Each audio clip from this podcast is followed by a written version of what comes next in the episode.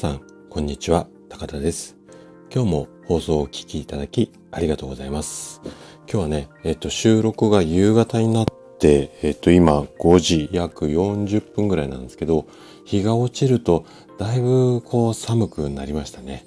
まあ、さすがじゅうにがつみたいな寒さなんですけども、うん、やっぱりこう寒くなるとこう体が固まって、うん、調子崩す方も多いので、皆さんもお気をつけください。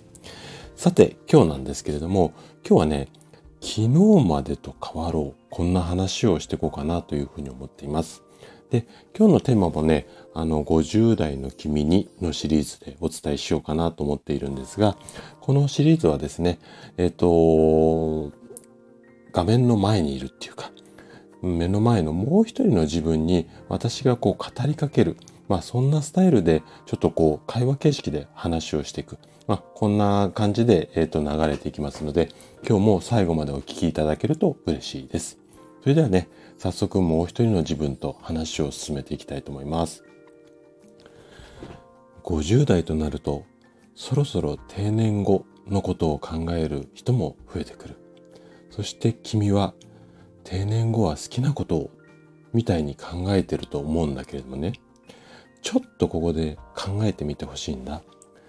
もし君が定年後に好きなことをしようと考えているのであれば、組織から卒業イコール自由に生きられる。これは考え方として間違い。これをね、覚えててほしいんだ。そしてね、好きなことができる状態が自由でもない。じゃあ、どんな姿が自由なの？そんな質問が君から来そうだよね。